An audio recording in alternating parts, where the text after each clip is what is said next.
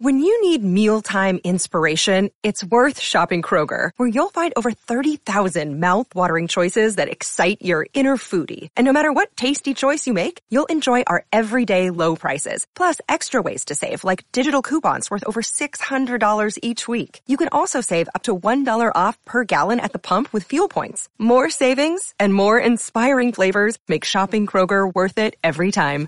Kroger, fresh for everyone. Fuel restrictions apply. Another day is here, and you're ready for it. What to wear? Check. Breakfast, lunch, and dinner? Check.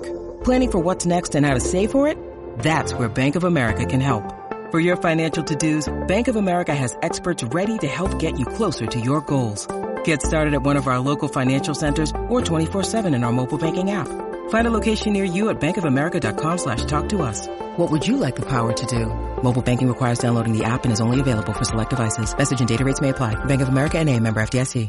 Mary redeemed a $50,000 cash prize playing Chumba Casino this year. I was only playing for fun, so winning this was a dream come true. Chumba Casino is America's number one social casino experience. It's serious fun. With over 80 casino style games to choose from, you too could win life changing amounts of cash. Be like Mary. Log on to ChumbaCasino.com and give them a whirl. That's ChumbaCasino.com. No purchase necessary. Void where prohibited by law. 18 plus. Terms and conditions apply. See website for details. The voice in the preceding commercial was not the actual voice of a winner. It's never been easier to communicate with people, but it's never been harder to know which platform you're supposed to communicate on. Here's a simpler solution. With call, meet, and message all in one app, RingCentral makes communication easy. With all that connectivity in the palm of your hand, you can work from anywhere with anyone at any time and never miss a beat. Because when it comes to communication, simple is better. Learn more at ringcentral.com. Ring Central simpler communications. Play fantasy. Today's episode is brought to you by Flex Fantasy and they want me to relay a message to you that they have cracked open the game of fantasy football to all. When you sign up for a free account and download the Flex Fantasy app, you can import all your teams from all your leagues across multiple platforms that you play on. Spice up your fantasy playing experience by challenging league mates or strangers off the street to a fantasy matchup no matter how or where they play. And put your money where your mouth is by placing a wager on your head-to-head matchup. It doesn't matter if you are on Yahoo and your opponent is on Sleeper. You can import your teams to Flex Fantasy to face off. You can even make wagers on who you think will win between other challenges besides your own. So sign up for a free account and download the app to try it out at flex.fan. This is the MD's Fantasy Football Show with Dan Mater. Giving you the X's and O's of all things fantasy. Welcome in to a clairvoyant Thursday here on the MD's Fantasy Football Show. Thanks for tuning in live on our YouTube channel. Make sure you subscribe that we get notified whenever we have new content available to you. And check us out on bellyup.tv. Download the Foxy Network app to find us on demand or LG, Samsung, Roku, or Fire TV devices, or just stay up to date with the show when you're on the go and download us on your favorite podcast app. Give us that five star review. It really does help us out. As always, I'm your host, Dan Mater. We got a jam packed room to kick off this Thursday special here today. Of course, you have my co host who's always with me on Thursday nights, Mr. Christopher Dowhauer, down your bottom left corner. At the bottom right, we got Mr. Brian Scott feeling a little bit better today to talk about some of the injury inquiries. And our special guest at the top right, Mr. Adam LaRue from Belly Fantasy Live, Chris's co host on Tuesday nights at 8.30. Make sure you check out that. We'll start with Adam. Adam, how you doing today? Doing good, yeah. Watching some Thursday night football. Uh, ugly product, but better than no football. So uh, there's something. Is it though? Is it no? I, I, I, do, I do, I do agree. Brian, you know, that's the vocals. You got them all warmed up. Got the Yeah. tea out.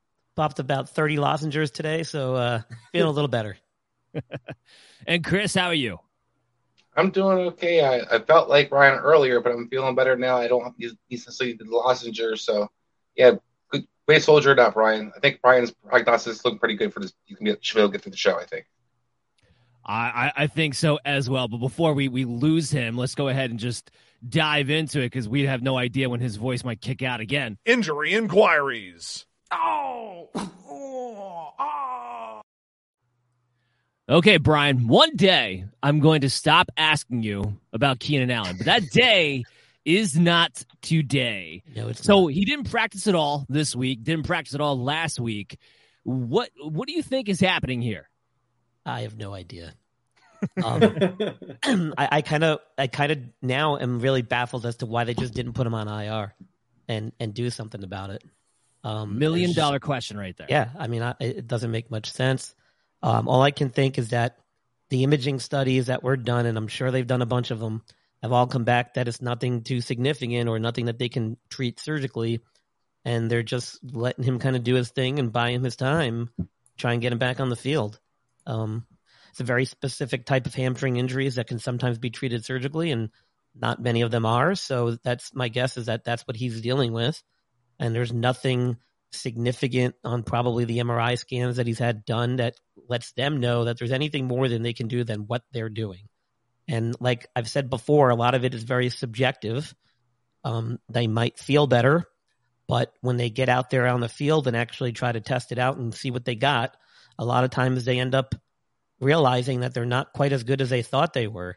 And so they end up having setbacks. And we know he's had at least one. My guess is he might have had several, and we just haven't heard about them because this is not very typical. I mean, yes, hamstring injuries do linger; they do take a while, but this is going beyond that now. You know, we're we're looking at, um, I mean, what almost nine weeks? Um, Yeah. a significant amount of time. Uh, if if he's not been able to get out there by now, I, I don't know if he ever will the rest of the season. So Something to Okay. watch for sure. Okay, Chris. I was going to jump in, Rodan. I was making a, a you know wise ass comment in a sense, but correct me if I'm wrong. I believe Joe Lombardi is the offensive coordinator for the Chargers, right? So I'm just going to play six degrees of separation, and this sounds a lot like Michael Thomas. Um, I, I heard you know he'll be back next week. He'll be back next week. He'll be back next week.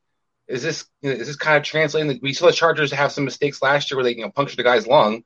Um, is this could be a case where we're just having poor doctors not really know how to you know diagnose something properly? Where you kind of called Michael Thomas injury, you know, weeks ago, and we're like, hey, this guy's not going to come back anytime soon. I think it's injury. I think it is. So is Keenan Allen, you know, somebody we're just basically waiting for the, their maybe their medical staff to actually get their heads out of their asses. Should, should the Chargers be calling Brian Scott as part to be their head, their medical I'd be staff? I'd be happy Yeah. to get over there and give him a, my consultation. Um, There you go. I, I think it actually may come down more to what the tra- what is the training staff doing on a day to day basis. I mean, the doctors are there on the sideline every weekend, and we hear their names dropped all the time, and we hear about you know what the doctors say and when the guys are cleared.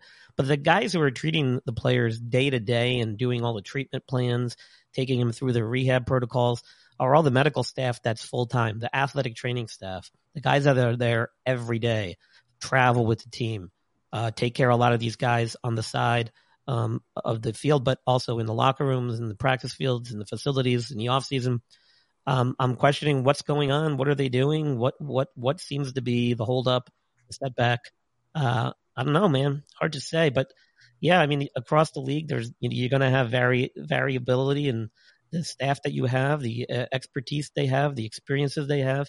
So you're not going to get quite the same type of care you will in San Diego as you might in New York, as you might in Miami, uh, et cetera, et cetera. So I'm sure that's playing into it to some degree, but uh, you know that's kind of hard to really know um, unless you're really in there uh, doing it with them. So For sure. On the other side, we got Mike Williams still dealing with the high ankle sprain. Now, wh- when do you think he'll be back? Obviously, it won't be this week. Two years. so I think I, I calculated he's in the week three of this ankle sprain, and as we've said before uh, on the show, high ankle sprains can take several weeks. Um, so I would say at least maybe another two to three weeks at at least.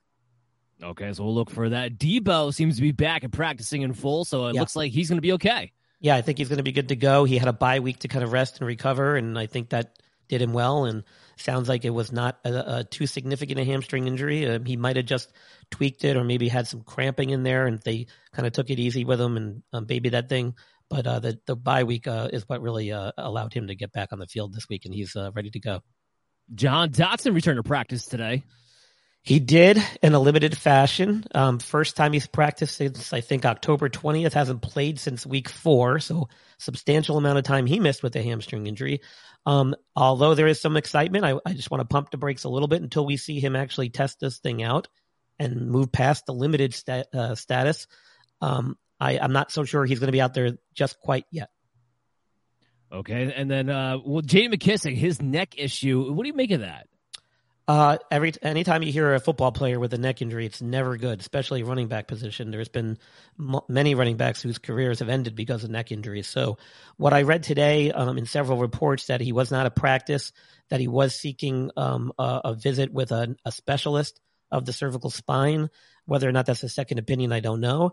Uh, but this could this could potentially be a prolonged absence, depending on what they say, what their recommendations are. Um, so I don't expect him to be back anytime soon um, especially if we haven't seen him on the practice field. And yeah, we'll have to keep our eyes out on that. We got Nico Collins. He's coming back from a groin issue. Yeah, sounds like it's not too serious. Um, I think he missed about two weeks, um, and now he's uh, returned in a limited practice uh, heading into this weekend matchup against the Giants. I, I, think they'll ramp up his activity as the week goes on. He should be a game time decision, but I think he'll be available. Jarvis Landry is going to be back on the field finally. Uh, we'll see. uh, limited in practice. Uh, again, uh, not a hang- high ankle sprain, but obviously a significant one. It's kept him out of action for several weeks, and he was limited all last week and then didn't play. So um, we'll see what he's able to do. Uh, as far as the limited role, uh, if he can't get out there full, this could be a game time decision. We might see him suit up. He might be limited snaps. Depends on how he feels. Chris, what are you going to say? Uh, I was talking about the Houston. Nico Collins is back. I, I heard Brandin Cooks is also back from this team sucks injury, and has returned, but possibly should be returned. Yeah, he didn't make my injury list so that, that was just that was an ego hurt thing, not a not a physical injury. But yeah. yes, it sounds like Brandin Cooks is going to be back uh, as well. Uh, moving along here, Jonathan Taylor, he's back practicing in full. So, do you have any concerns about him? Um, my my concern with him is that he, this is the second time now where he's gone down with the same ankle issue, and both times has missed a couple of weeks and then bounced back. So let's just hope this doesn't linger the rest of the way here. If it does, we might see him again, possibly uh, miss some time, but hopefully he's about as close to 100% as he's going to get, and he can make it through the the rest of this uh, season here. Do we really think Ezekiel Elliott is going to be able to put on a full show? Well, uh, he's been limited in practice. Uh, they've been taking it slow with him because they don't want to have a repeat of, uh, I think, a couple years ago where he kind of dealt with a knee issue the entire season. Um, so my guess is that they're going to uh, cut. He's listed as day to day, or they said it was day to day. He's probably going to end up being questionable heading into the weekend, and I think he's probably going to be a game time decision. I wouldn't bank necessarily on him um, having any significant impact or or playing time if he does suit up. I think it might be in a limited role just to kind of gauge where he's at. Uh, again, that's depending on whether he suits up at all. And of course, we have more high ankle sprains. Romeo Doubs, he was on his way to maybe getting back into the good graces of Aaron Rodgers, and then he gets hurt early on in the game. Yeah, not good. He was seen leaving the game with crutches and in a boot, uh, and that's typically how you want to treat high ankle sprains initially, because, like we said, they are usually more significant. They usually take a long time to heal, and sometimes the best way to treat them initially is to get the player off it, have them non-weight bearing with crutches and a boot, and then get them started on rehab in a couple weeks. So he's probably going to be shut down for some time. On the flip side, though, Aaron Rodgers he, he leaves the game with an ankle issue, but it sounds like he's going to be good to go. Um, Aaron Jones. I'm sorry, Aaron Jones. Yes. Yeah.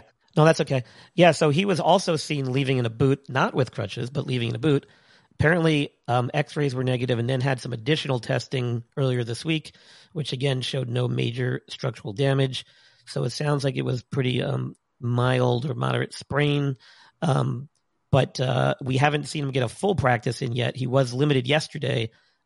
Pretty sure he was limited again today. Couldn't find the reports today. Um, so we might not see him this week, but it might not be a prolonged absence. All right.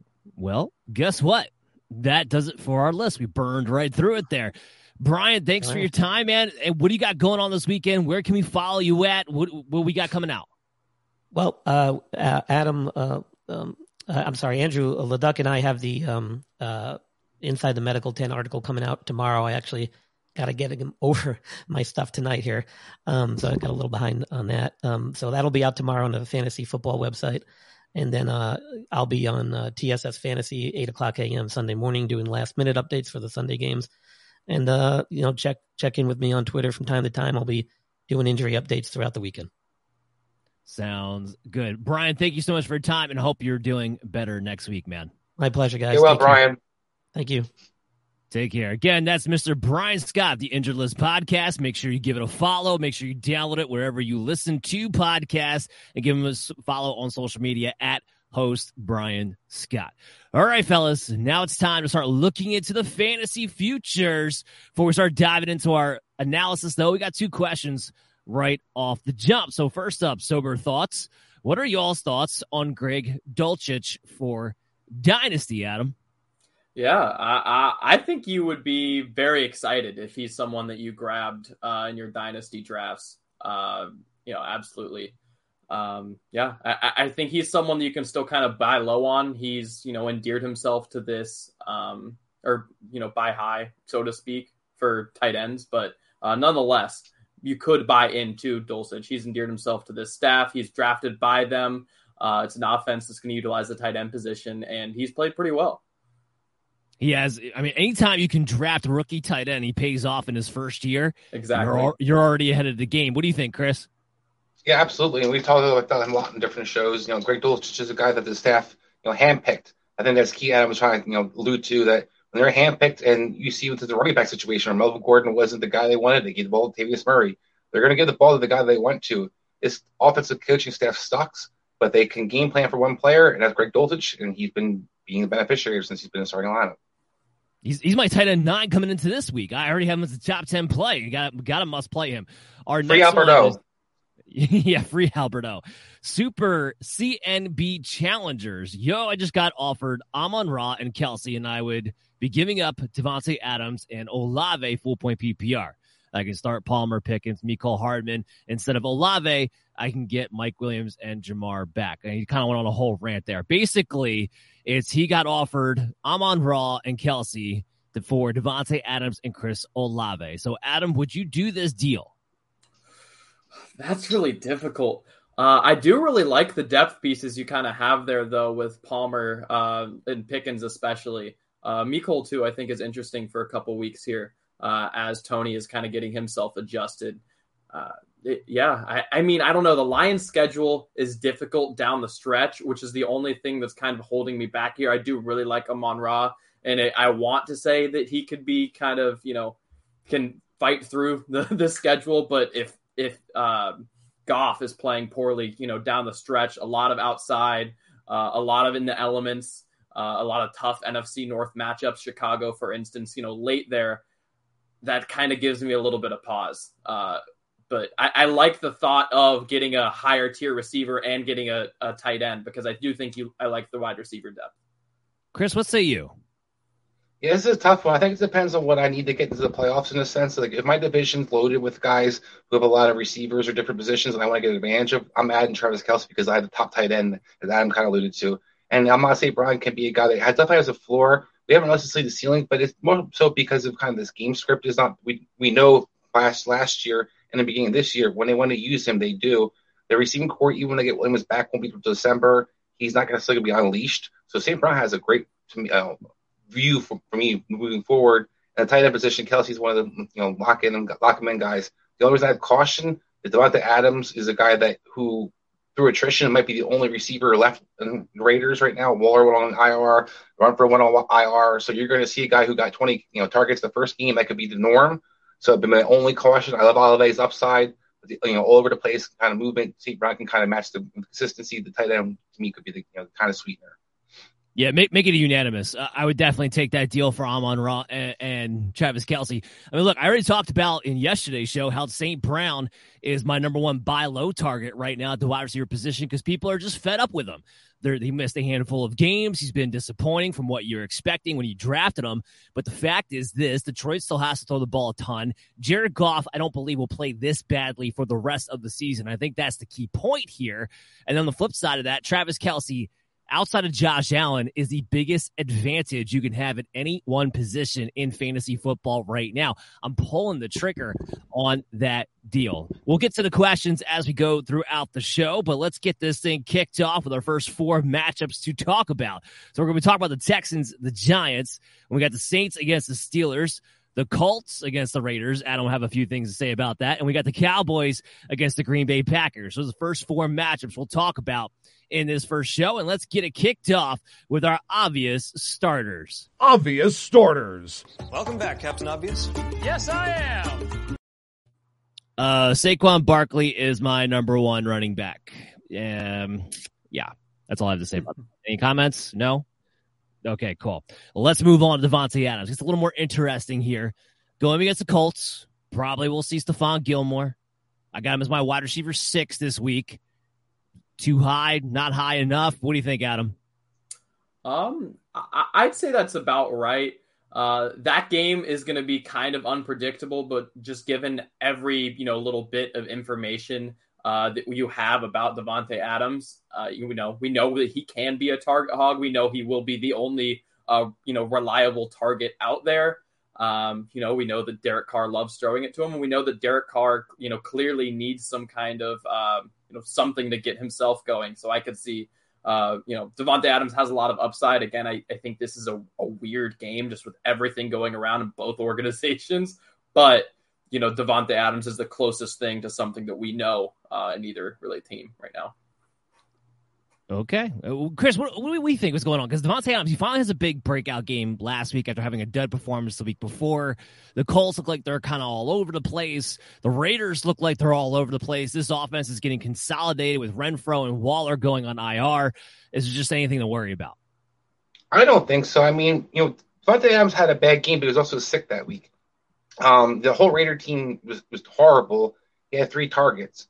Since other than that, he had been a receiver, one of the top tier receivers with a stretch for six, seven weeks in a row where he was ripping, you know, ripping up everybody in the league. And I talked about that first game of the season, we saw the 20 targets. So when I look at the Colts team, yes, it's a tough matchup. Now Stephon Gilmore doesn't travel, um, so he's not a guy who's shadowing him. But Adams can move all over the formations. He probably definitely will be, you know, based on personnel we see right now. And then we go to the fact that this is a team plays a lot of zone. Derek Carr tends to play pretty well against zone defenses because he can't take a dunk with the best of them. So Davante Adams to me is a guy that I definitely think should be your starting lineup. I think you know top five, you have him right around the right spot, but upside for much more. All right. Well, let's move into our lock 'em ins because I only had two obvious starters for those matchups. Believe it or not, it's how thrilling those four games are. Frankly, going to be. Isn't that fantastic? Don't you love when that happens? Mm, All right, so let's three weeks. let's let's move to our lock 'em in. Lock them in. It's a lock. I'm locking in Dameon Pierce as my RB9 this week. If he can do it against the Philadelphia Eagles, he can frankly do it against anybody. He's getting the ball come hell or high water. And the Giants, while the defense has performed admirably, well, guess what? You can run on them all season long. Yeah, unfortunately, I think you just have to go Dameon Pierce in the top 10. Am I too high? Adam, go ahead. Um, I, I think I would just want to check in on him because I know he was limited in practice, uh, either yesterday or both today and yesterday. Um, I, he's at worst a high end RB two, so I don't want to get too like you know into the weeds with him. Uh, he might just be a tad high if he carries that limited through the week. Yeah, I think he practiced in full today. Okay, right? if that's the case, then yeah, I think he's fine where he is. Chris, I know you love Dameon Pierce. Yeah, I mean, I mean uh, look, he's going to have a good matchup, and he's definitely been effective. I mean, averaging 2.1 yards after contact, one of the you know top five guys after contact. But the offensive line's also been tremendous, which green. Um, but I look at the thing, nice matchup for the Giants. I just worry about the pass catching. Uh, he wasn't involved in the pass game, you know, passing game last week. Even though the you know, game script kind of fell behind, they used Brett Kurt to kind of throw the ball. The Giants will red, run blitz. You can't run at the Giants, but it's not going to be a high scoring game. Steve Pierce is kind of valued based on when he gets in the end zone. And I think it's going to be kind of crucial for him to have you know high end value. Mary redeemed a $50,000 cash prize playing Chumba Casino this year. I was only playing for fun, so winning this was a dream come true. Chumba Casino is America's number one social casino experience. It's serious fun. With over 80 casino style games to choose from, you too could win life changing amounts of cash. Be like Mary. Log on to chumbacasino.com and give them a whirl. That's chumbacasino.com. No purchase necessary. Void or prohibited by law. 18 plus. Terms and conditions apply. See website for details. The voice in the preceding commercial was not the actual voice of a winner. With the new Chevy Silverado, you might be driving in this. But with the Silverado's redesigned interior and large infotainment screens, it'll feel more like this. Introducing the new 2022 Chevy Silverado. Find new upgrades. Find new roads. Chevrolet. Well, I, I, mean, I don't know if it's really dependent on whether he gets in the end zone because this is a guy's being like 20 carries for over 100 yards pretty consistently. Well, you need the 100 yards, or you get 80 yards and it's eight points, and you get squat from him because that's otherwise that's, that's the problem. That that's fine. I just wanted to make I just wanted to make sure you made that point. Uh, well, I say that because look, look, sorry, I was going to say Kenneth Walker, you know, wasn't doing anything special until he had that big run at the end against the Giants. So it's you know, it does take a big run here or there to kind of get those yards. So if he's going to kind of be plodding along, he has been and banged up, as Adam had alluded to. There could be, you know, the 20 yard difference could be huge. No, don't disagree. Alvin Kamara comes in in my RB 10. Uh, it was a bad week on Monday Night Football, and I keep forgetting. I need Adam to remind me of this. I keep forgetting about Andy Dalton and primetime matchups. Adam's always really good at reminding me about that, and like after the fact, when I've already like put out my rankings and I put up my players. But yes, I Adam. So whenever the Saints or the Vikings play, you need to let me know when it's a primetime matchup, so I actually think about that factor. All right, all right, we're good. let's let's move on to Josh Jacobs. I do want to talk about him in a little more depth. So Lowest I've had him ranked in a while. I still got him an RB eight, so that's that's saying something there. Is there any concerns right now? Because for me, I actually have him as a buy low target heading forward. If people are starting to panic, because the volume is just there. Do we think he gets back up to the production that he had, Adam? um, I'm cautiously optimistic that he will. Uh, I, I definitely lean that way. Um, he hasn't looked terrible. The Raiders, just as a team, have. I mean, they've had to get away from him at times. Just again, they've been getting down pretty early. Like they haven't looked good. Um, and, and I don't know that that'll necessarily completely change, but like I don't think that they're as bad as they played like last week, for instance. Okay. Well, Chris, what, what do you think? Do you think he's a buy low candidate, or are you staying away? No, I think he's a buy low candidate, but not a guy I love this week necessarily. It's you know this Colts team's not easy to run the ball against. The Patriots came in, you know, looking to run the ball and struggled to do so because the offense had kind of let the Colts down. So this is going to Raider team that hasn't run the ball necessarily that well over the last few weeks. So Buckner's out there, Leonard's out there. This team's a different team as the Colts defense, so it's not going to be an easy matchup. For me, the key's going to be is Josh McDaniels kind of get his head out of his ass and start you know throw, throwing the ball to Josh Jacobs once in a while because that's going to be crucial with the lack of passing attack, of passing options, I should say you're getting another guy explosive, explosive that can make something happen and you know create some plays for you. So using Josh Jacobs in the screens, using him in the passing game would be crucial and smarter than to do. I don't know if you know Josh McDaniels could be smart, but I do think there's you know a guy who could buy upside value what you see right now, and maybe if the light bulb goes off, maybe even more. Yeah, I, that that's the key point. McDaniel's is, is killing this team. I mean, uh, Jacobs has three targets over the past couple of weeks, and and the one concern I have had is that all of a sudden Ameer Abdullah has been kind of working his way into certain third and long situations, certain two minute drills, starting to run a few more patterns. That's been the main concern that I've had when it comes to Josh Jacobs keeping the overall volume that he needs to have. Like we look at this team, it's not a high scoring team. He's got to get the ball, like you said, in the pass game, in the rushing game. I think that will continue to happen as this thing plays out, but just kind of keep your eye on Abdullah if he starts to get more and more touches. My last lock I'm in running back is Aaron Jones, comes in at RB 14. Uh, he's been practicing in full. To, he was practicing in full today, so he's going to be good to go. He's going to play. And I think he's the only weapon well, I take that back. Lazard too, and we'll talk about Lazard in a minute. But I think he's the only best weapon they have against the Dallas Cowboys in the backfield to be able to do anything. AJ Dillon against the Detroit Lions for the entire second half that he had the entire you know game to himself basically, and the and the Packers, despite losing, had the ball pretty much that entire game. AJ Dillon does nothing absolutely nothing. He just does not look like himself. He can't find holes. He's not plowing through people. And I don't know how he's able to get going against Dallas. So Aaron Jones, who had four carries for 40 yards, I think I'm locking him in my top 15 because he's going to have to lead the way, right, Adam? Yeah, no, 100% agreed. Uh, AJ Dillon has not looked good, kind of to your point.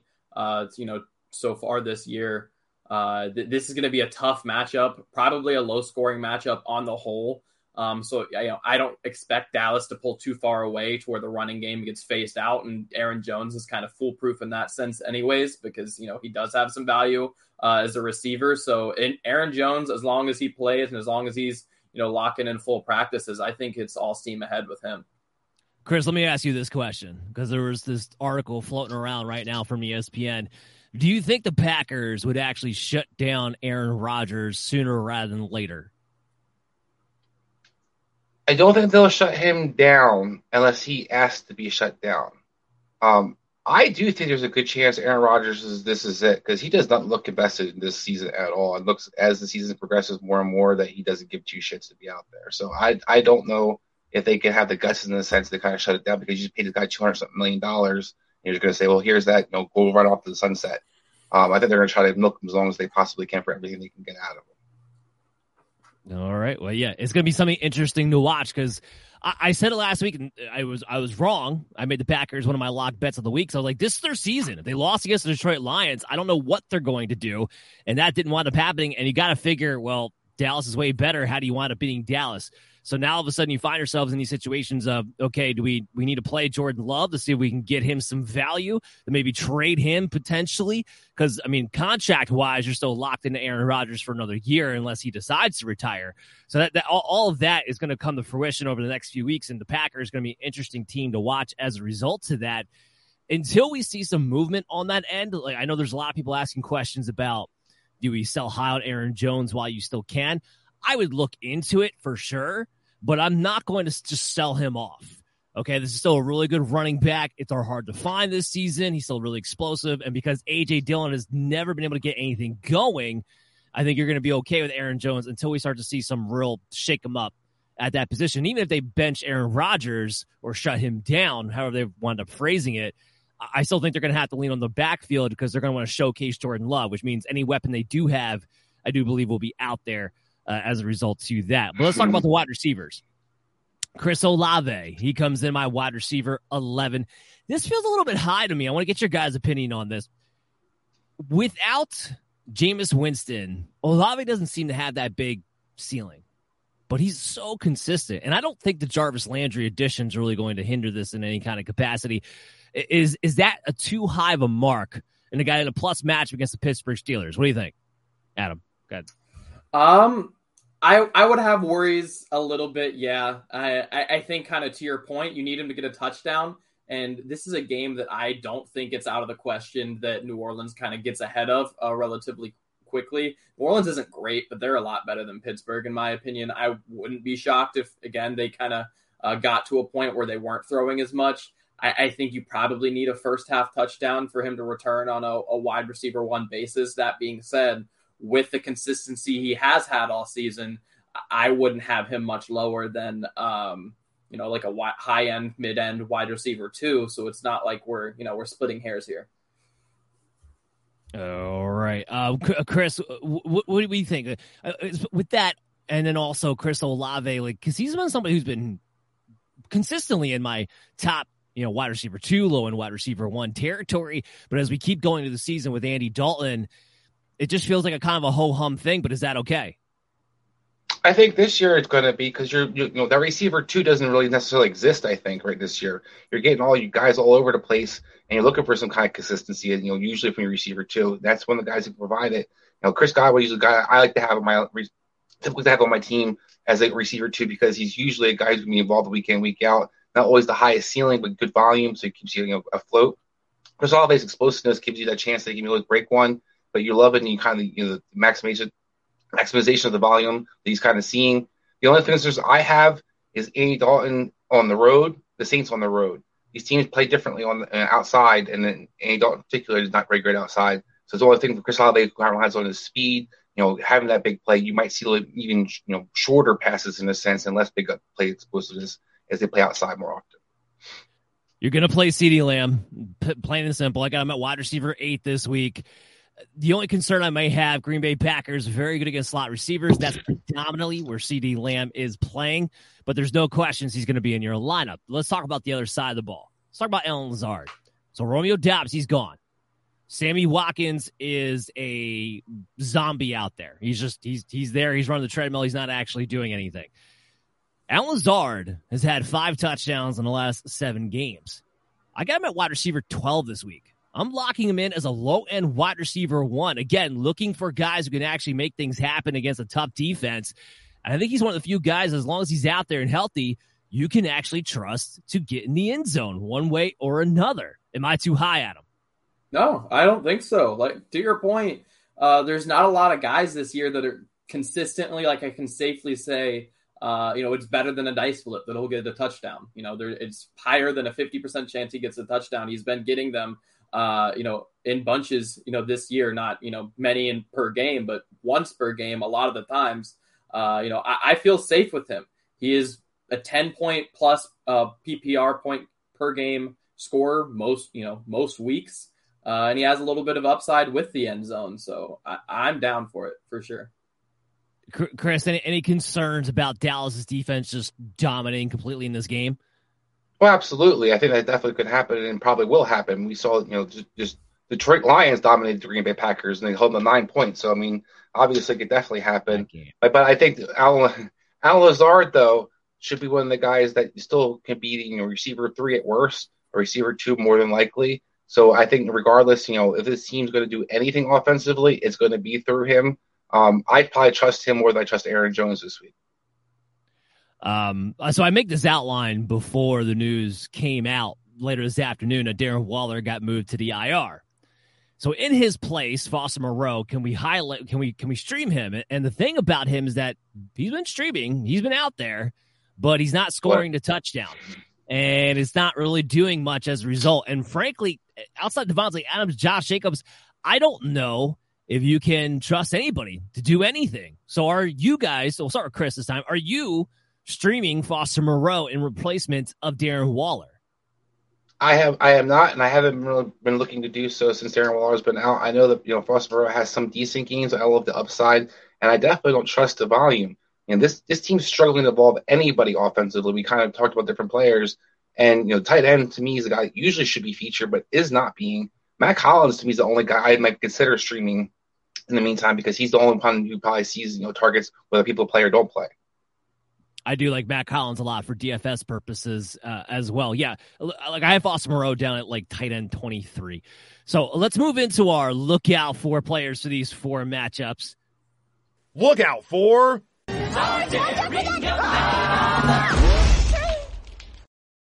All right, look out for Dak Prescott. I actually got him as QB seven, and I had to do a double take when I ran through my algorithm and saw him that high against the Green Bay Packers. So I guess this comes up with with two questions, and, and I'll give the first one to Adam. I'll give the second one to Chris. So the first one is: Are they going to open up the offense now that Dak Prescott's back? We saw some evidence of that before the bye week, but still only wound up with 27 pass attempts. So do we think we start to see a more open offense where Dak gets the flourish and some of these other guys get the flourish moving forward? I think they'll be willing to. Uh, you know, certainly if the game script uh, forces them to. I just don't know that they're going to be necessarily dying to. Uh, you know, especially you know you get a bye week. I, I think for a, a, while there they had a good stretch of being successful running the football. Um, I don't know if they're necessarily going to completely step away from that being a passing tack oriented team. Uh, you know, if they don't have to. Now, again, if the game script keeps the game close, then yeah, I like I think they will trust Dak to throw uh, a high volume passing game if necessary. I just don't know if that's necessarily going to be the default. Well, Chris, my thing with Dak Prescott is he's got to be able to use his legs. That's where his fantasy value, frankly, to me, has to come from. Now he did last. He did last time. He had five carries, thirty-four yards. Even had the rushing touchdown. Kind of looked like a little vintage Dak. It was against a better matchup, but is that something we're going to start to see? Is Dak going to start to use his legs more? Can we get excited about that or no? I hope so. Look, uh, you know, I talked about this a couple weeks ago Dallas, came back off the bye, and I was actually impressed. I've been killing Dak Prescott since last year because I think he just didn't look the same. Uh, you know, he's been living off kind of what he did two years ago, three years ago now almost, and was kind of unable to push the ball to the outside, unable to kind of put any zip on the passes, and the offense struggled. So he looked good against Chicago, but I'm just going to, you know, ask the panel real quick. Um, can we name anybody on the front line of Chicago can we can we think of anybody who can get any pass rush in Chicago or even the linebackers left there? And I, I make that a point because while the Packers aren't haven't been good, they have spent all kinds of money and cap space for stupid reasons, draft picks, whatever, but all on defense, and they have actual players that you heard of and know. While Chicago has no pass rush, so what Dak did against Chicago and, and their shitty linebackers, I'm not going to necessarily take um, too much solace in until I see it happen again. Green Bay is not, you know, their offense is putrid. Their defense isn't that bad. Okay. Okay. Uh, let's move on to my running backs. Look out for Jonathan Taylor. Now I'm going to move him up. I have him at RB 26 right now. That was done earlier in the week. I don't make I make my updates on BillyFantasySports.com throughout the weekend. We were still weren't sure if Jonathan Taylor was even going to play. So he'll definitely get moved up into at least my high end RB2. even against the Raiders, I don't know if I can move him any higher than that. So this is where we kind of open the floor to Adam. What do you think Jeff Saturday does for this team? Um, I don't know. I, I think early on it's just going to be the little things. I, I don't see him as someone that you know needs uh, to put his hands on things where they don't necessarily belong. He seems pretty level headed that way um, from everything I'm gathering. So I, I think early on it's just going to be a lot of you know the motivator rah rah guy. Uh, you know maybe he takes a a more hands on approach with the offensive line, especially you know throughout the season as a whole, but he didn't meet with the players for the first time until Wednesday morning. He's they've had two walkthroughs with him as the head coach. I don't think he's had any time uh, to really make a crazy big impact. Uh, you know, when it comes to anything, really. I mean, this is still going to be a game plan out of you know the Reich tree of coaching, essentially. Uh, Chris, what, what, what do you think? I've been really excited about this, and I talked to Adam Atlanta, you know, off the air about this. Uh, this is something that I think number one, I want to praise the team because everybody's killing this move. Thank you for thinking outside the box for once. And the NFL retread you know, coaching staff is getting really old and really boring to watch. Less, we have a, a league that you can't touch the receivers, and we're scoring 14 points week in week out. Just saying. Having played that point, Jeff Saturday is going to be a guy who reminds me a lot of Dan Campbell. And Dan Campbell came in with an attitude in a way where we're going to play things and things we're going to do. And this is a simplification of the sense. I think where Frank Reich struggled was trying to figure out who the Colts were. It was who he wanted to be, which is kind of a wuss, and then what the Colts are built to be, and what the GM kind of wanted them to be, you know, a physical team that has a great running back. I think what you saw was a weird compromise where we're going to have, you know, Sam Ehlinger, who's pretty much only run, have him throw, and not use our running backs like they did last week with the Patriots. So that's out the window. I think Jeff Saturday is going to keep it simple. He's going to try to get his team kind of focused. And this Colts team isn't a bad team. So yes, the quarterback's kind of questionable. Matt Ryan sucked at quarterback, so it's not a twist. It's, they can actually be competitive with Jeff Saturday as a coach. Yeah, I think that's that's that's what you're hoping for. That's that's the best case scenario, right? That he becomes Dan Campbell, that he gives them a focus, he gives he gets them going downhill, makes things simplified as you were talking about. Sam Ehlinger ruins all of that. Now, it might look okay against the Raiders, but he's not an NFL quarterback, and that ruins all of that for me. Jonathan Taylor might get 20 carries, but it might be for 50 yards. That offensive line still didn't get any better over the process here. So I don't well, know how much I buy into this. The reason I say it, could, I have some more faith in that. Look at Atlanta's situation. Like, look, I'm not, I don't love Arthur Smith what he's doing. I think it's stupid, but their offensive line is not anything special, and their quarterback has wasn't necessarily running the ball a lot. But if you commit to running the ball and you have a quarterback who can run, Sam Elvis could take a hit. You're not going to break a lot of wrong runs, but you take a hit. Um, if you kind of commit to that style, we saw this. You know, I hate Tim Tebow, but you saw Denver be successful with that for a while. I think the Colts can kind of find their identity because the offensive line is a bunch of maulers. They're not pass protectors. Yeah, I don't know if they're maulers anymore either. Outside of Nelson, I think that I think that I think that's my problem too. I haven't seen them move the line of scrimmage, even when they are trying to run downhill, even when they are under center. I just haven't seen it. And that's See, let me ask you a question. Real yeah. quick. The people added Deon Jackson last week, did they not? Sure, yeah. And the reason was because the Denver game where he had a pretty successful game because he ran the ball pretty well. I caught the ball too, but he ran pretty well. Both running backs actually ran pretty well in that Denver game where Jonathan Taylor missed. The point being, when they shifted that line and put Smith back inside the guard, Smith is a mauler. He's not supposed to play right tackle. He can't play guard. Kelly's the one who's kind of questionable in the problem right now for them overall. But Pryor and those other guys, they can kind of get in people's ways. What they can't do is be pass protectors and drop back over and over again. That's what they suck at. Well, the one thing I will agree with you on, and Adam will chime in here on, on this point, is that I do think this is going to be a run first team now with Jeff Saturday. Yeah, 100% agreed. Okay. So that's what we're looking at there. Taylor, maybe he's got some more volume coming up his way. That's what I say, Dan. Evan has a strong opinion for his own team. We're sitting there like arguing with each other, and Adam just like, yeah, it's, it's, my team, but I don't know. Yeah, Adam just wants the season to be over. I think that's, that's what this is. A Not wrong. It's like, yeah, it's just like I just want this to be over.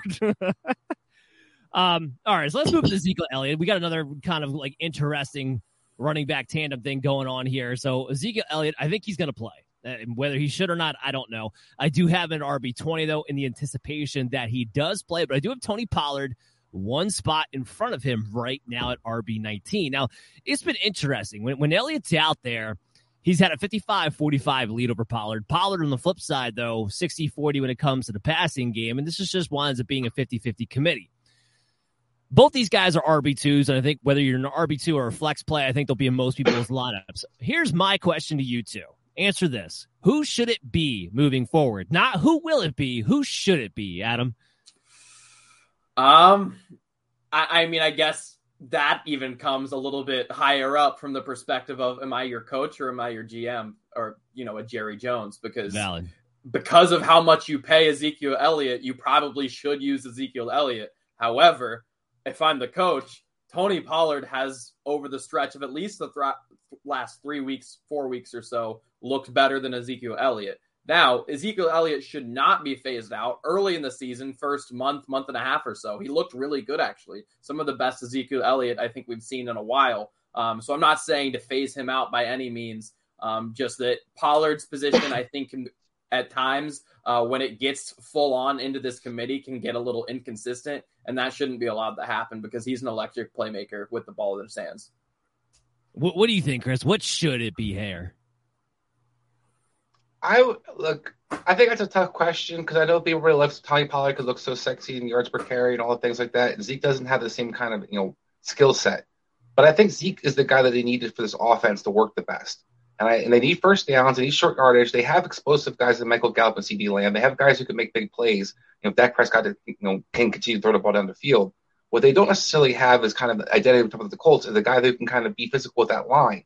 You have Zack Martin, when you have some of the guys that they drafted, you know, I'm not a big fan of the Smith kid, but he's supposed to be a mauler. Um, you know, using their skill sets allow them to kind of be physical. Zeke matches that, and Adam talked about it earlier. When Zeke's been healthy, he hasn't looked bad the last two years. When people want to kill him because they love Tony Pollard so much, Zeke is pretty pretty good.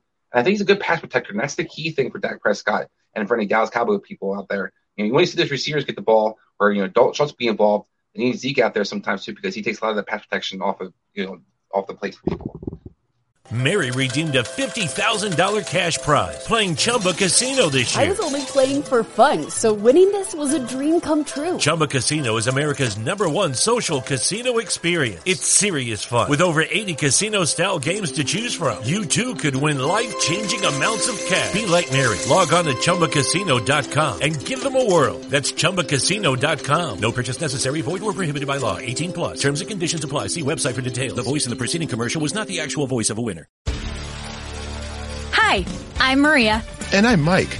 And we're Team, Ready. Black Hills Energy knows your home is where your heart is. So they want you to be ready. It's all about keeping you safe, prepared, and making your home as energy efficient as possible. Everything from how to weatherize your home to how to stay safe during extreme weather. Be ready for anything. Go to blackhillsenergy.com slash team ready. I think it should be Tony Pollard for this week. For this week. I don't know what Ezekiel Elliott's going to look like coming off an MCL sprain in his knee. And this reminds me a lot of what happened last year when he came back too early, tried to play through the injury, and looked like my grandpa trying to run through holes out there. I think we're going to see the same thing again. So I think it should be Tony Pollard leading the way. It doesn't have to be the workhorse. Just just be the guy who's in the lead. Have Ezekiel Elliott come in on, on you know a couple of early downs, maybe some goal line work, take the brunt of it have him do that kind of stuff. But Tony Pollard, talk about an offense who doesn't have a ton of weapons. They have CeeDee Lamb and what? You need a guy who's more explosive. And I think that's why it should be Tony Pollard. Uh, also, look out for A.J. Dillon. If Aaron Jones plays, A.J. Dillon is just a handcuff at that. Let's move to the wide receivers. Look out for Brandin Cooks. He comes in at wide receiver 36 for me you know, coming into this matchup. So my borderline flex play. And here's the number one question. Does the squeaky wheel get the grease, Adam? Uh, that's a good question. Uh, yeah, I don't know. what do you think, Chris? Oh, you know, we see this wheel can get the grease sometimes, and sometimes it gets the water, like in the Jets situation Elijah Moore hasn't got a fucking catch since you know he he, he complained to get out of there. So in Brian in Brandin Cooks' situation, I think you have a you have a mixture of the situations where you have a player who's very upset about the situation, something's going on there. I think I have ideas what happened, but I don't want to you know preface on this show. But I think that when you know Cooks is kind of frustrated with how things were held, he will play. But while I don't like him for you know fantasy value wise is he's been terrible this year because Nico Collins has been a guy they prioritize because Dameon Pierce has been a guy they prioritize because that's who they're trying to kind of find out what they have. And guess what? Davis Mills can't feature more than one guy at a time. So if you're going to have Nico Collins be that guy, you're going to have David, you know, get the 25 catch, 25 carries that you want him to have, then bye bye, you know, Cooks basically. I think the fact that they did not trade him, at least for this week, they got to throw him a bone. They got to throw him because pretty soon he'll just be a cancer in the locker room, and all that young youth you're trying to get moving in the right direction that can get distracted and thrown off the rails real quickly if you have a veteran, a leader like Brandin Cooks, who's just moping around. I think you have to throw him a bone this week. That's why I have him at wide receiver 36. But just real quick, not they, what they, we're cut, about. They, they cut their captains on defense last year, you know, from the linebacker corps. So I don't know if that's how they mean being a leader. Yeah, they weren't being as loud as Brandin Cooks is being right now. I think that's the big difference for me. Uh, how about Diontae Johnson and George Pickens? So Diontae Johnson comes into my wide receiver 27. I got George Pickens as my wide receiver 19 this week. That's right. I got him inside my top 20. No Marshon Lattimore going up against the Saints defense. That, of course, helps. He's already had the best rapport with Pickett amongst the receivers before. And now we take Chase Claypool out of the mix. And this target consolidation should happen between three players. It should happen between Diontae Johnson, George Pickens, and Pat Freiermuth. What do you guys think? George Pickens ahead of Diontae Johnson. Go, Adam. I like Diontae more right now still, and I say that one. I, I like his uh, just the amount of targets. He's got a little bit of a floor. This is a passing offense that the floor can fall out pretty easily. It has not been pretty. And then two, where, Pickens to me excels is going down the field, and he's had a couple good uh, good plays doing that so far. But the reality of the situation is, and this is a terrifying stat they don't have a touchdown from out of the red zone this year. Their longest touchdown was eight yards on offense completely for the Steelers, eight yards, which if you're, you know, the player that we're trying to move up does his best work, you know, going down the field uh, for longer gains, it's kind of hard for me to believe that he has kind of the upside that some of these other guys do. Now, Diontae, uh, you know, you can get some shorter things. And again, I feel more confident in that floor. Uh, Pickens can make big plays, but if he doesn't get at the end zone at the end of them, then it doesn't change things that that much for me. What do you think, Chris? Except for me, the reason why I like Pickens so much with this target consolidation, I think he was an extra two to three targets a game away from being a wide receiver too, because he is the only one that to me that has touchdown upside. That's what we've seen so far. So I think that extra bit that he gets from Claypool being gone is what he's needed. But uh, what do you think, Chris? Yeah, I'm. You know, I don't. I'm kind of with Adam on this one. I, I agree with what you're saying. I understand the idea the targets can you know be something that can be beneficial to him. But you know, look at the guy's kind of production has been this season. His one touchdown, one, and and we, if we're looking at guy basically been putting up T.J. Hockenson numbers from last year that people keep expecting to kind of blow up, but it hasn't necessarily shown you that value. He's had one game over 100 yards this year. Um, so out of the tolerance, all the consolidation, you know, this offense isn't scoring a lot of points. Diontae Johnson's getting healthier. And last time I checked, he doesn't play the slot. That's the key thing to me. Chase Claypool was seeing a lot more targets last few weeks because he plays the slot. Uh, they're going to play somebody else as a slot, not Pickens. If Pickens moves inside, I love his value. He's going to be the outside. I, we've seen it kind of declining over the last few weeks. Yeah.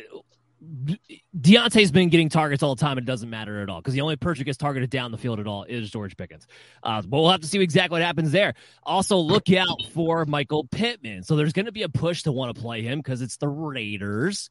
And I do have him at wide receiver 30 as a result because there's just not a lot of good options with four teams on by.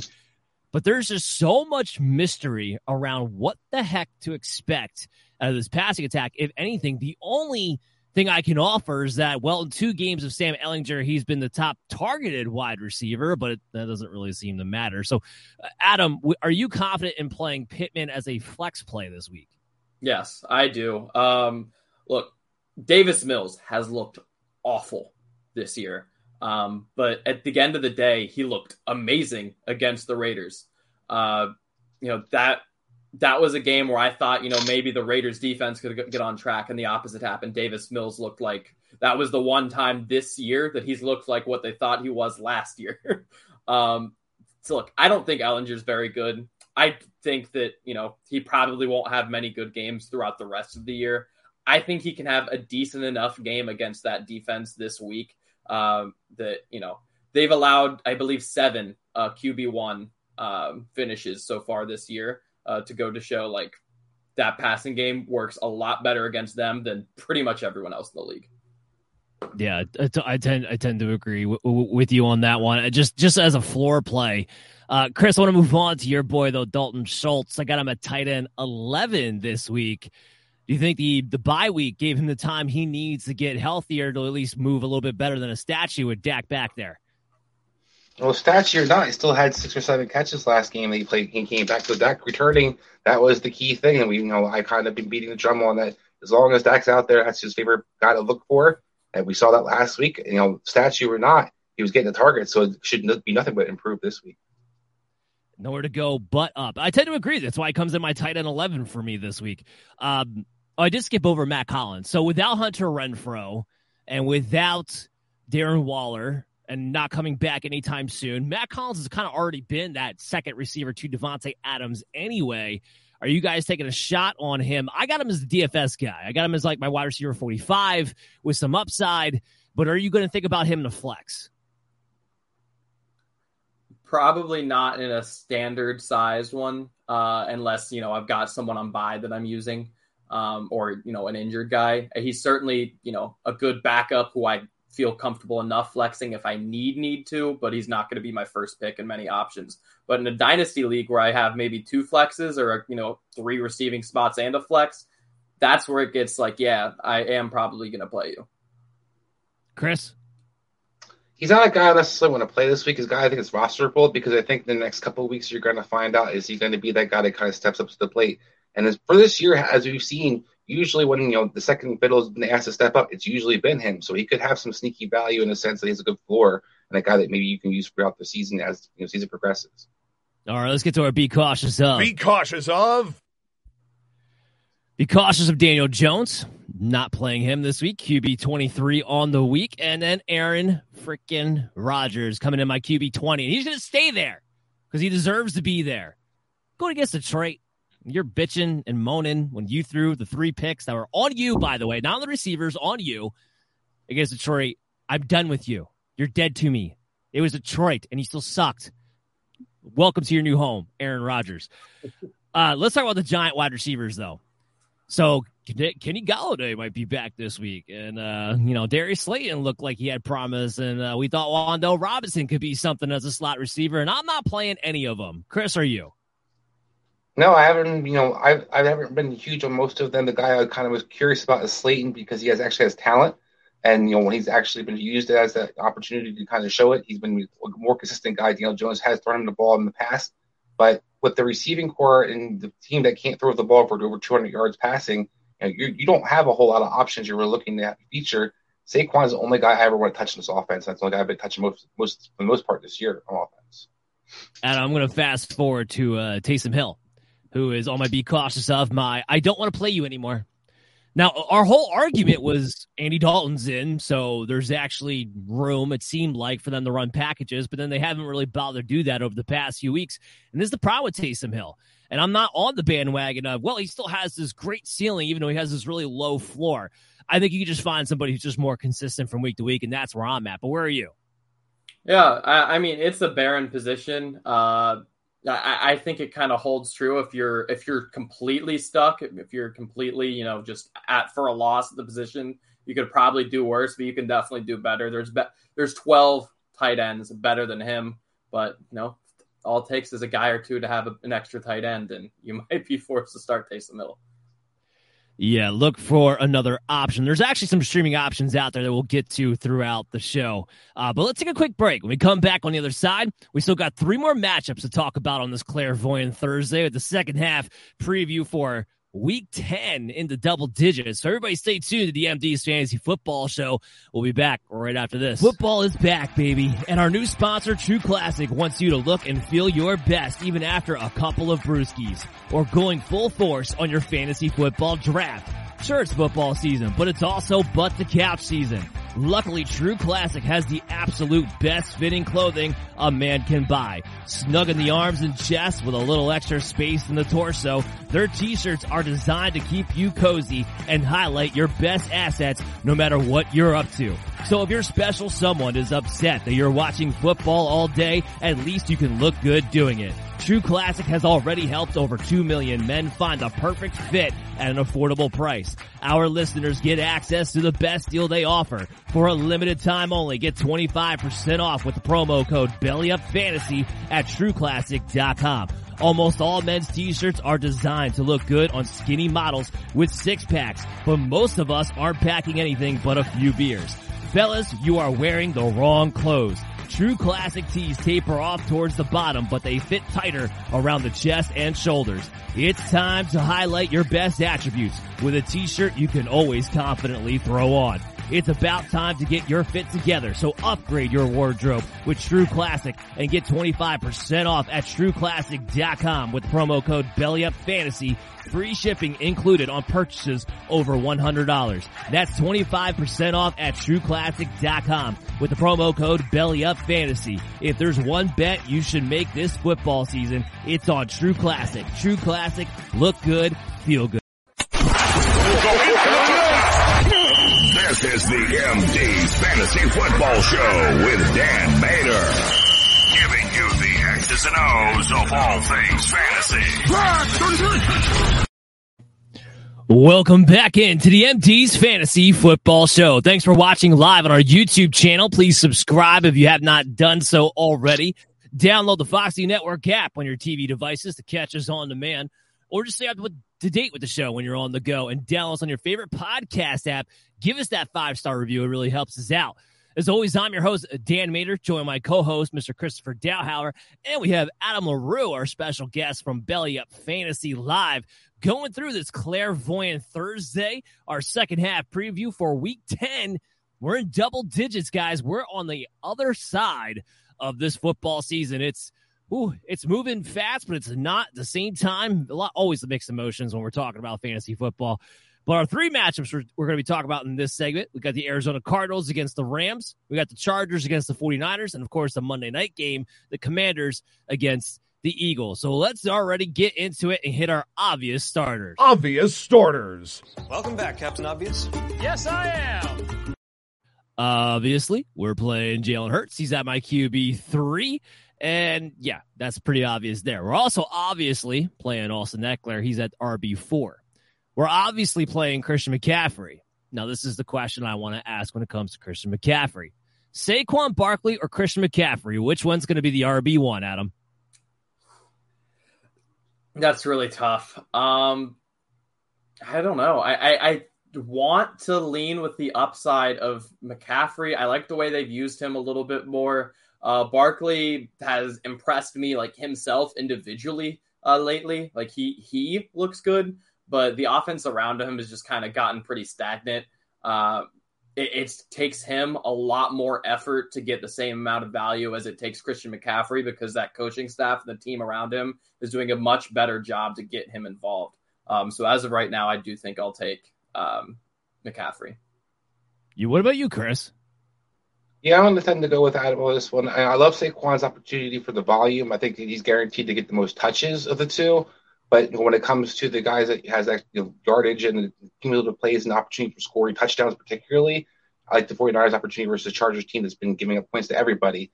Um, and a running attack that's been, you know, definitely been taking teams have been taking advantage of the Chargers. So last week, Atlanta had over 200 yards rushing. See, Cleveland had a you know, huge game earlier in the season you can run on the Chargers all day, every day. So this is a game that I like Christian McCaffrey value well, over Saquon Barkley. I, I meant rest of season actually. Oh, okay.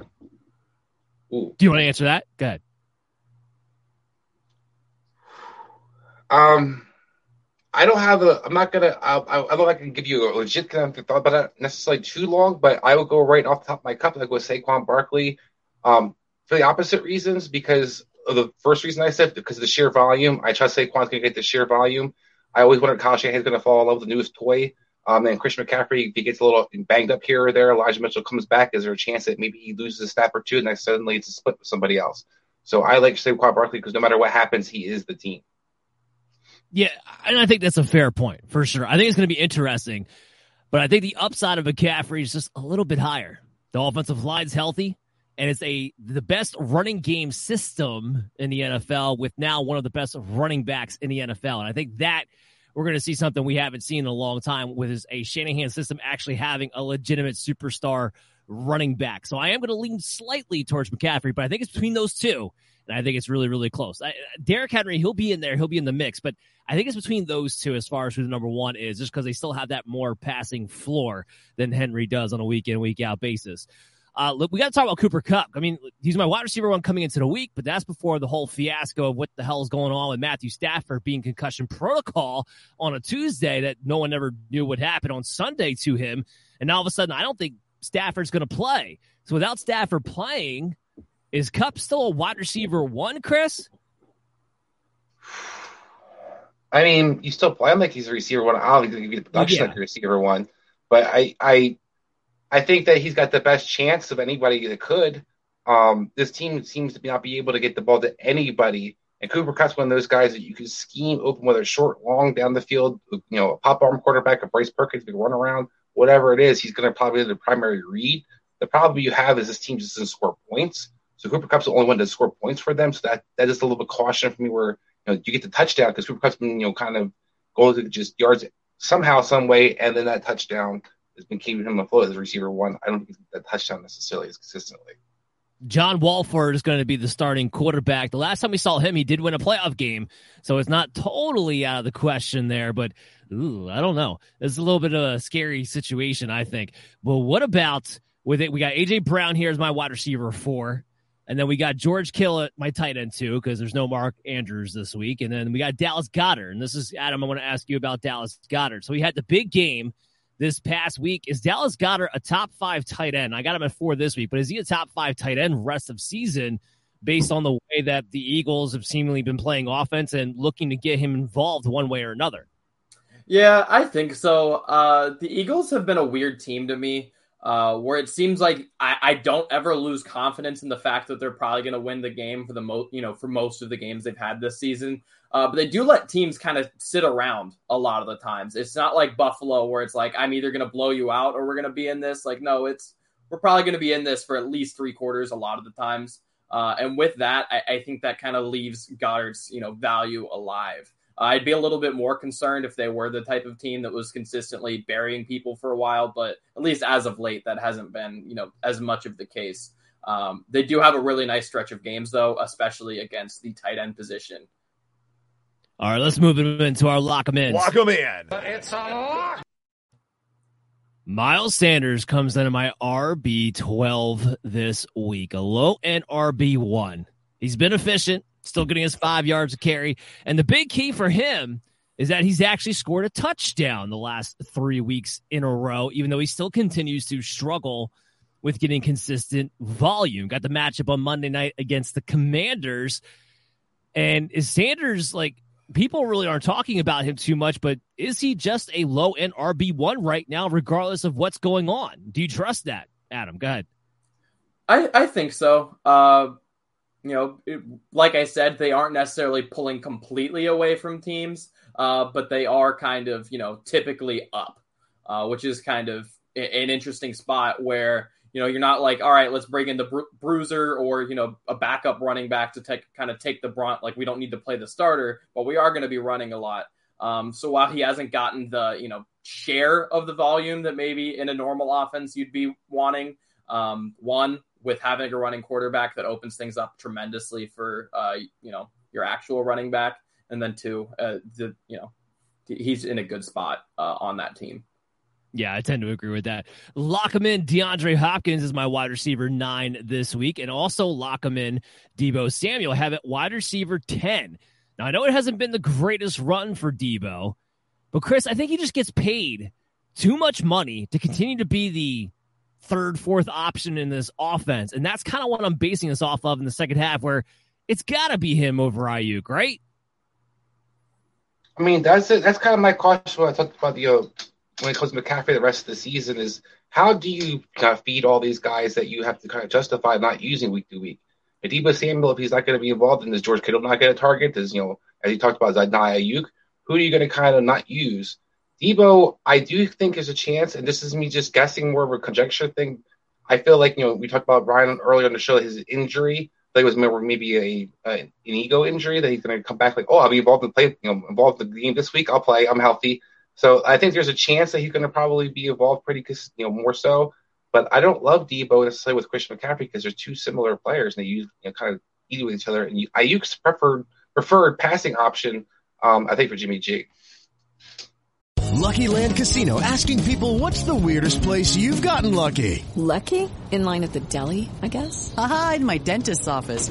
More than once, actually. Do I have to say? Yes, you do. In the car before my kids' PTA meeting. Really? Yes. Excuse me, what's the weirdest place you've gotten lucky? I never win and tell. Well, there you have it. You can get lucky anywhere playing at LuckyLandSlots.com. Play for free right now. Are you feeling lucky? No purchase necessary. Void where prohibited by law. 18 plus. Terms and conditions apply. See website for details.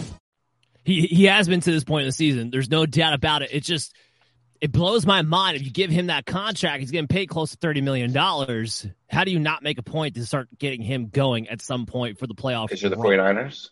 Uh, then I guess so. And that's that's that is a that is a great retort, and I can't argue with that. But it just doesn't make any sense. Uh, Devonta Smith, come, he's coming in my wide receiver 24. I'm locking him in as a wide receiver too. He's been all over the place too, but he's too good of a receiver on too good of an offense and too good of a matchup for me to not have him in my lineup. So that's what I'm basing off of. Adam, am I too high? No, I, I think that's about the right range. Uh, you know, he's got upside. Uh, Chris said it earlier. You don't necessarily have like the normal wide receiver two this year, so I think someone that uh, you know has the potential for the huge games, kind of like he does, uh, and is a, a, really good player. You know, I, I, feel at least comfortable playing talent, even if you know the situation doesn't always allow him, uh, you know, the best games in the world. So, um, all, all things considered, yeah, I think a low end two feels right. Okay, let's move. Actually, that does it for that. Let's go to our lookout for players. Look out for.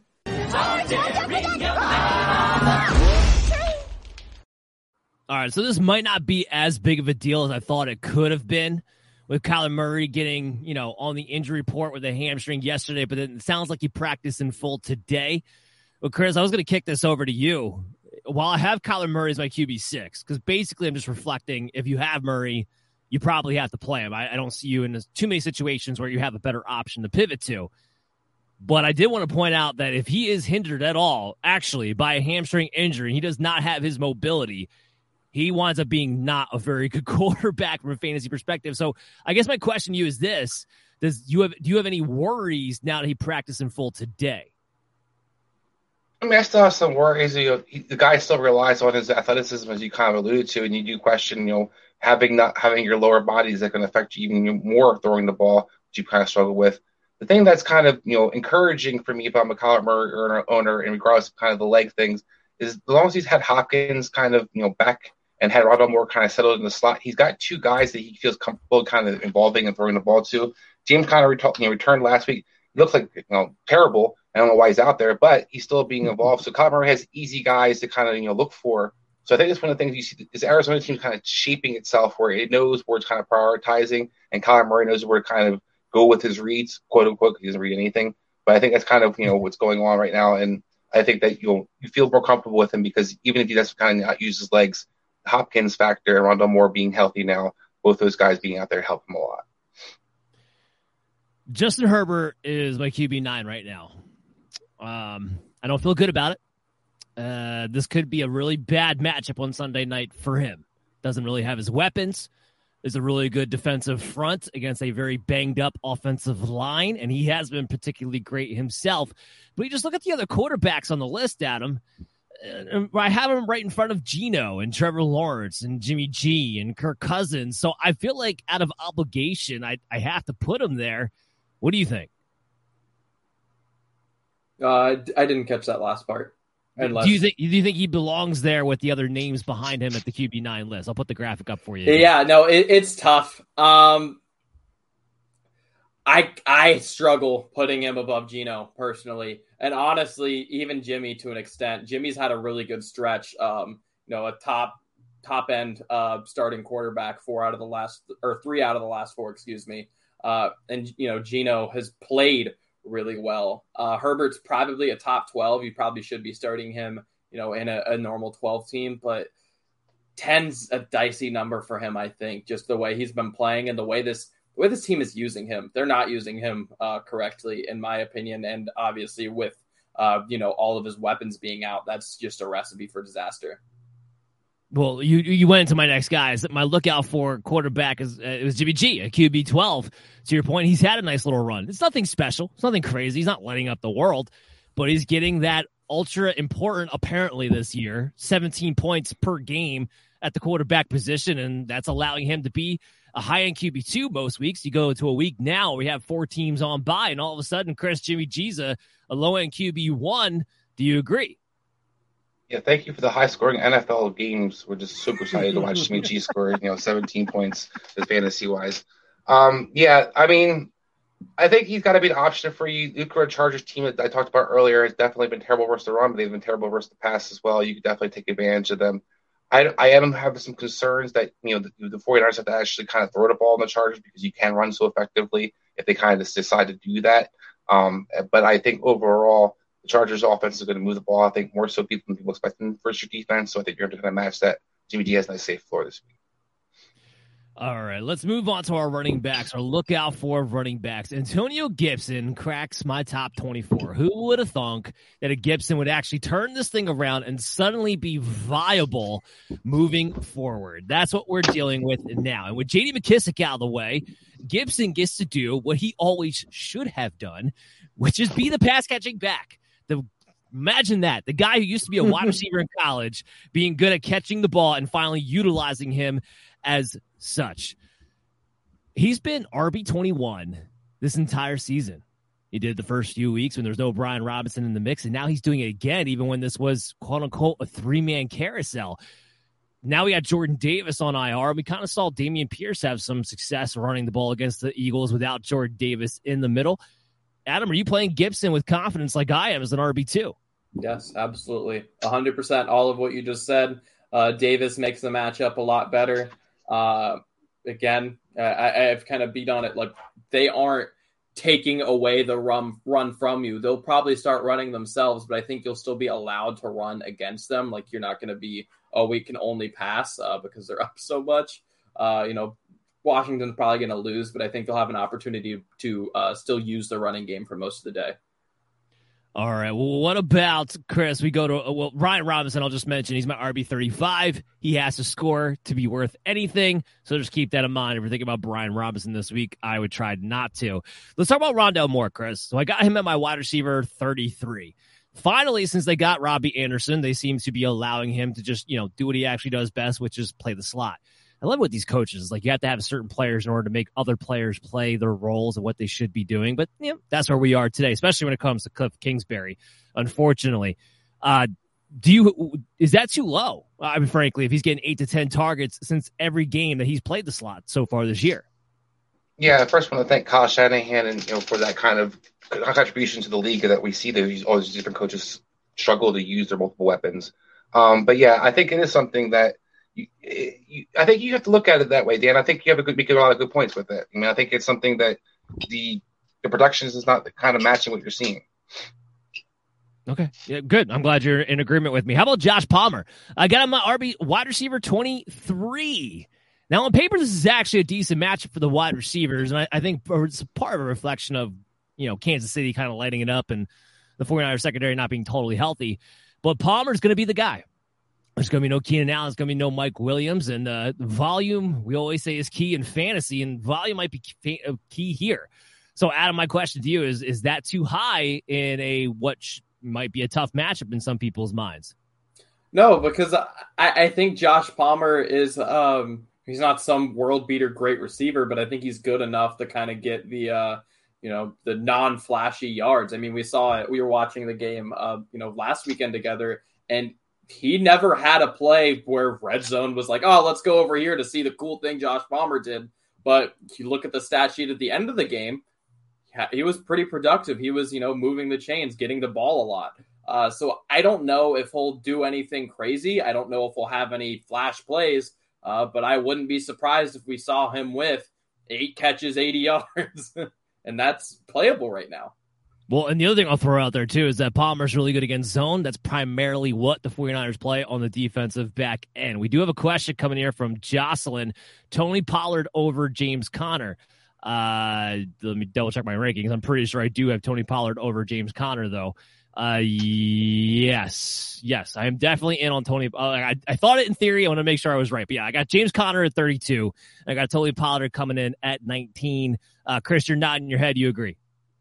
Yeah, I have my grandfather over James Conner right now.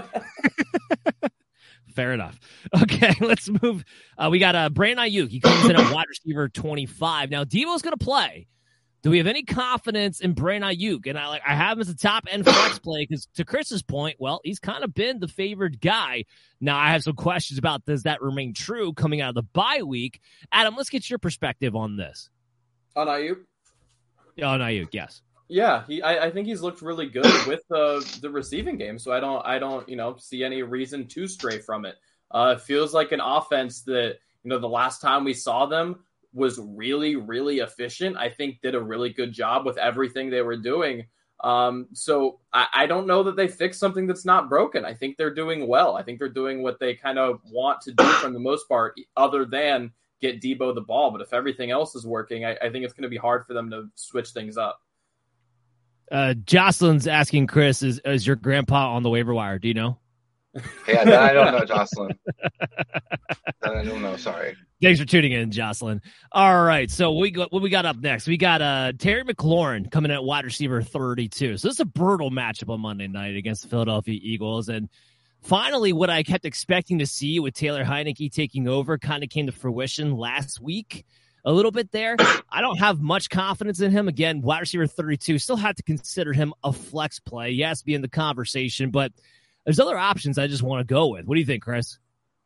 Yeah, I tend to agree. Look, the only guy who probably play in this the whole receiving corps would be McLaurin, but other than that, I think that you're looking for a very limited ceiling, a team that has not been giving up a lot of passing yards in the Eagles. If you attack the Eagles, usually it's from the slot position, not the outside receivers where they Bradberry and Slayer just been playing lights out. Um, so if they're going to move McLaurin around a little bit, you know, there's some chance. Now you have seen him be featured more as a receiver one, and the target share has been there. So I do like that kind of, you know, that that you know focus. But I don't know if it's necessarily going to be enough for you to, if you have better options, you know, you can go to. But as you kind of been talking about most of the show, not a lot of great options this week. So Terry McLaurin might be a guy still trying to find in your lineup because what else you got to kind of throw out there? It's really weird. Like last week, we had six teams on bye. And I felt like we had more options to go with last week than we do this week with four teams on by. It's very, very, very strange. We got another question coming in from uh, Big Trev. Needs some help. He's got Adam Thielen, Mecole Hardman, Devin Singletary, and Donovan Peoples Jones, and he needs three in a full point PPR league. Adam, what would you do there? Uh, definitely DPJ. Uh, definitely Thielen. Ooh, that last two you know, I I hate to chase, but I, I, like the way that the Chiefs have used Hardman lately. I guess I'll have that as my third. Um, but that one is the diciest between Hardman and Singletary. Definitely Here, Thielen and DPJ. Here's what I do want to throw out there. Mecole Hardman has not practiced the last two days due to abdominal soreness, so I don't know if he's definitely going to be active. Ooh, yeah. Well, then I'd feel fine with Singletary. Like I said, that one was dicey for me without knowing that. So, Chris, who'd your three be in that scenario? Yeah, if Hardman's healthy, I actually would go with him. I'm not a big believer in the Chiefs receivers in general because I think you can't predict who it is going to be. But as Adam kind of alluded to, Hardman's been the most consistent, you know, kind of guy floor wise. Last few four or five weeks, we've seen five to six targets as the AJ Green in the offense, except for he scores touchdowns. Uh, for last year, I mean, AJ Green offense. Um, so he has been kind of involved one way or another. You just haven't really seen the yardage, so it's a little bit limiting. Peoples Jones to me is a guy that you know you wouldn't consider, but I actually like Thielen and Singletary the best of the other two. Yeah, I, I, tend to agree. Look, with Case Keenum likely being the starting quarterback, I do think the Bills are going to have to come in with a game plan to lean on the run a little bit more. I think that will actually help out uh, Devin Singletary, and I would have to go Adam Thielen, of course, this week because he's just one of the better receivers. And then I would, you know, I'm going to go Donovan Peoples Jones here over Mecole Hardman. I just don't think Hardman's going to play. Now, if Hardman plays, totally different scenario. I probably would just roll the dice on Hardman for the upside, but DPJ not a bad option. One more question before we move on. Any concern for Aaron Jones's ankle issue in a tough matchup against Dallas? That's coming from Joe. Joey talked about this earlier on in the show. Aaron Jones is going to play and they need guys who can make plays, and AJ Dillon is not one of those guys. So as long as Aaron Jones is out there playing in full, you are playing Aaron Jones. So let's move on here to our tight ends, our lookout for tight ends, and that is for me Zach Ertz. Now he comes in a tight end six, so you're probably going to have to play him, but this is not a great matchup for tight ends against the Rams. And lately, since DeAndre Hopkins has come back, Zach Ertz needs that touchdown to stay relevant. I don't know if he gets it here, but based on the target share that we've seen start to increase over the past few weeks and the other tight end options, I'll put that back, that graphic back up for you. I don't know how you bench Zach Ertz necessarily. What do you think, Adam? Man, that is so tough. Uh, I, I think it's high for me. Uh, man, they Arizona, if I remember correctly, scored 12 points last time this these two teams met up. This is not a game that I expect to be uh, ridiculously high scoring. So if we're talking a guy that needs a touchdown to be uh, someone that we you know are, are talking about, uh, I, I I struggle with that. Um, yeah, I, I just don't expect this to be a very high scoring game. Okay, well, on the flip side, I got another guy to look out for, and that's that's Gerald Everett, who comes into my tight end ten. Now, Chris, this is the opposite of Zach Ertz. This is all about volume. Because again, uh, similar to Zach Ertz, it's not a good matchup for tight ends against San Francisco. But without the, all the weapons, Gerald Everett, he didn't get a big stat line, but he did have what eight targets last week. Yeah, actually, I'm not a big Everett fan necessarily this week. He talked about the matchups tough against 49ers. And I think how you beat the 49ers is you throw out the receivers, you throw out your, your backs. I think you know the Chargers can do both those things in a sense, especially the backs. Um, and I, I, don't necessarily love Everett. I think that you kind of alluded to last week that he had the targets. Numbers didn't really do anything. He's had that a couple of times this year now, where the, you know the targets have been there, but the volume or the production you're hoping for hasn't really been what you were hoping for. And I think when you look at some of the tight ends, you know Zach Ertz is a guy that has to be kind of in that top six, seven, because the name after that, there's nobody doing anything. So it's like rather a guy gets just nothing, or Zach Ertz might get you five catches, 45 yards, but it was five catches for 45 yards versus nothing. And this is why I hate the tight end position, and I think everybody's just making a flex, just making an extra flex. All right, let's move to our be cautious of. Be cautious of. Well, uh, we don't really have to have much of a conversation here. I was already not going to play Matthew Stafford, and uh, it doesn't sound like he wants to play either. So we don't even have to really talk about that too much. What Real quick on that. Rim? Good. I was gonna say exciting wise. If, I don't think Kyren Williams was supposed to play, but I was I wanted to see if if Wolford and Kyren Williams were to play, would it be the smallest backfield like of all time? Because well, I think would they be combined height of like five four? We can talk about that now because the other thing was the Rams running backs. I'm not touching any of them with the 10 foot pole. You're going to have Kyren Williams in the mix, reportedly. Uh, Cam Akers, who's suddenly now back at the good graces of the team. Who knows what the hell happened there before, but now all of a sudden, you know, we got to get back together. Darrell Henderson, who's done nothing with the opportunity in front of him. And I, I don't know. Ronnie Rivers seemed like he went away last week, so maybe we don't have to talk about him as much. But the other three guys, what in the hell is going to happen? Now, you're not playing any of them this week. Is anybody going to emerge do anything this year at all, Adam? I doubt it. Uh, I have like not like non-zero hopes for Kyren Williams. Just that you know maybe he's a, a, a little sparky. Uh, maybe he's just kind of small enough uh, for things to work out in his favor. But I'm not like you know it's super confident that that's going to happen. If anyone, I think it is him. I think he's got like a, a like I said a non-zero chance. Uh, Akers, I don't see it. Henderson, I don't see it. Chris, what do you think? Do you think anybody merges here? Well, I think they have. It's been Henderson. It's just you, nobody was happy with the value of who's emerged. That's the problem. It's just it, the guy emerged has been Henderson. He's been the consistent guy week in week out. You're just not nobody's happy with the 12 catches or 12 carries for you know 37 yards or whatever he gets. That's that's that's why nobody's you know excited about the fact that they're hoping for something better. And what what a, what a, what a mess this is. Uh, obviously, you're not going to play Robbie Anderson now. Curtis Samuel, I have him outside my top 36. I have him at my wide receiver 39. So technically, he just misses the cut but if I can't play Terry McLaurin, I can't play Curtis Samuel, who's even been less involved than everybody else to this point since Taylor Heinicke has taken over. He was average he's averaging five targets a game with Taylor Heinicke when he was averaging eight targets a game with Carson Wentz. What do you do about Curtis Samuel? Because I don't know they go back to Carson Wentz, even though I think they should. What do you think, Adam? Um, I, I mean, I think he's someone you kind of hold on to uh, for the time being, at least, and until we find definitely uh, whether or not Carson Wentz, uh, you know, takes that job back because he's got good upside with Wentz in there. Uh, you know, they can use him deep. They can get kind of the volume stuff. They love using him in gadget ways. Like he, he is a very interesting play uh, with Wentz. So, you know, I, I think it's just kind of worth having that upside on your roster unless you absolutely need that spot. Chris, I did this last be cautious of one for you. Uh, Tyler Higbee, see ya. He's now a blocker, not a playmaker. And that was, like I said, that was before we found out about what's going on with Matthew Stafford. I'll be moving him even further down my ranks with that news on top of it. But it just seems like, well, Sean McVay decided, okay, I, I need you to block.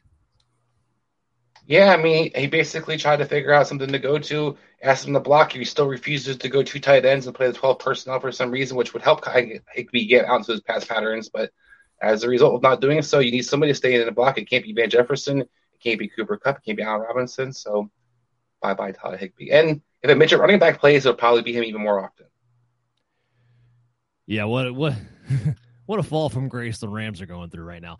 All right, that's going to do it for the show, guys. I hope you all enjoyed it. We'll be back tomorrow for the Cashing Friday show at 10 p.m. Eastern. Chaz Filari will join us in the second half of the show to give our lock bets of the week. In the first half, Chris and I will give us our DFS lineups to talk about our MD's fantasy contest as we're kicking off the month of November. Well, we did that last week. We're getting into the month of November, I guess I should say, with the Bill Bates autograph jersey on the line. Make sure you sign up there. It's a free tournament. It's available on our social media feeds at Billy MDFF Show. It'll also be in the comments during tomorrow's show. And then the other way, of course, is to sign up by flex.fan slash bellyupff and look for the MDFF show in the arena to take us on one on one to be able to get your name in there. I want to thank Adam LaRue for taking time out to come on this Thursday night show. Adam, where can everybody follow you and what do you got coming up this week?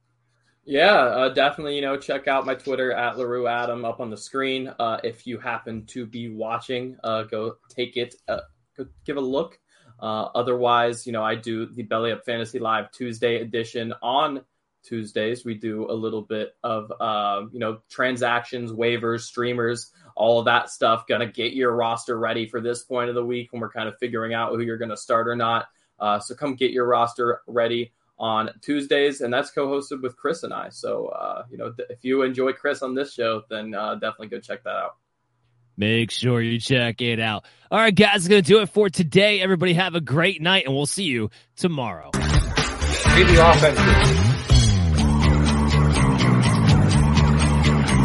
Mary redeemed a $50,000 cash prize playing Chumba Casino this year. I was only playing for fun, so winning this was a dream come true. Chumba Casino is America's number one social casino experience. It's serious fun. With over 80 casino style games to choose from, you too could win life changing amounts of cash. Be like Mary. Log on to ChumbaCasino.com and give them a whirl. That's ChumbaCasino.com. No purchase necessary. Void where prohibited by law. 18 plus. Terms and conditions apply. See website for details. The voice in the preceding commercial was not the actual voice of a winner.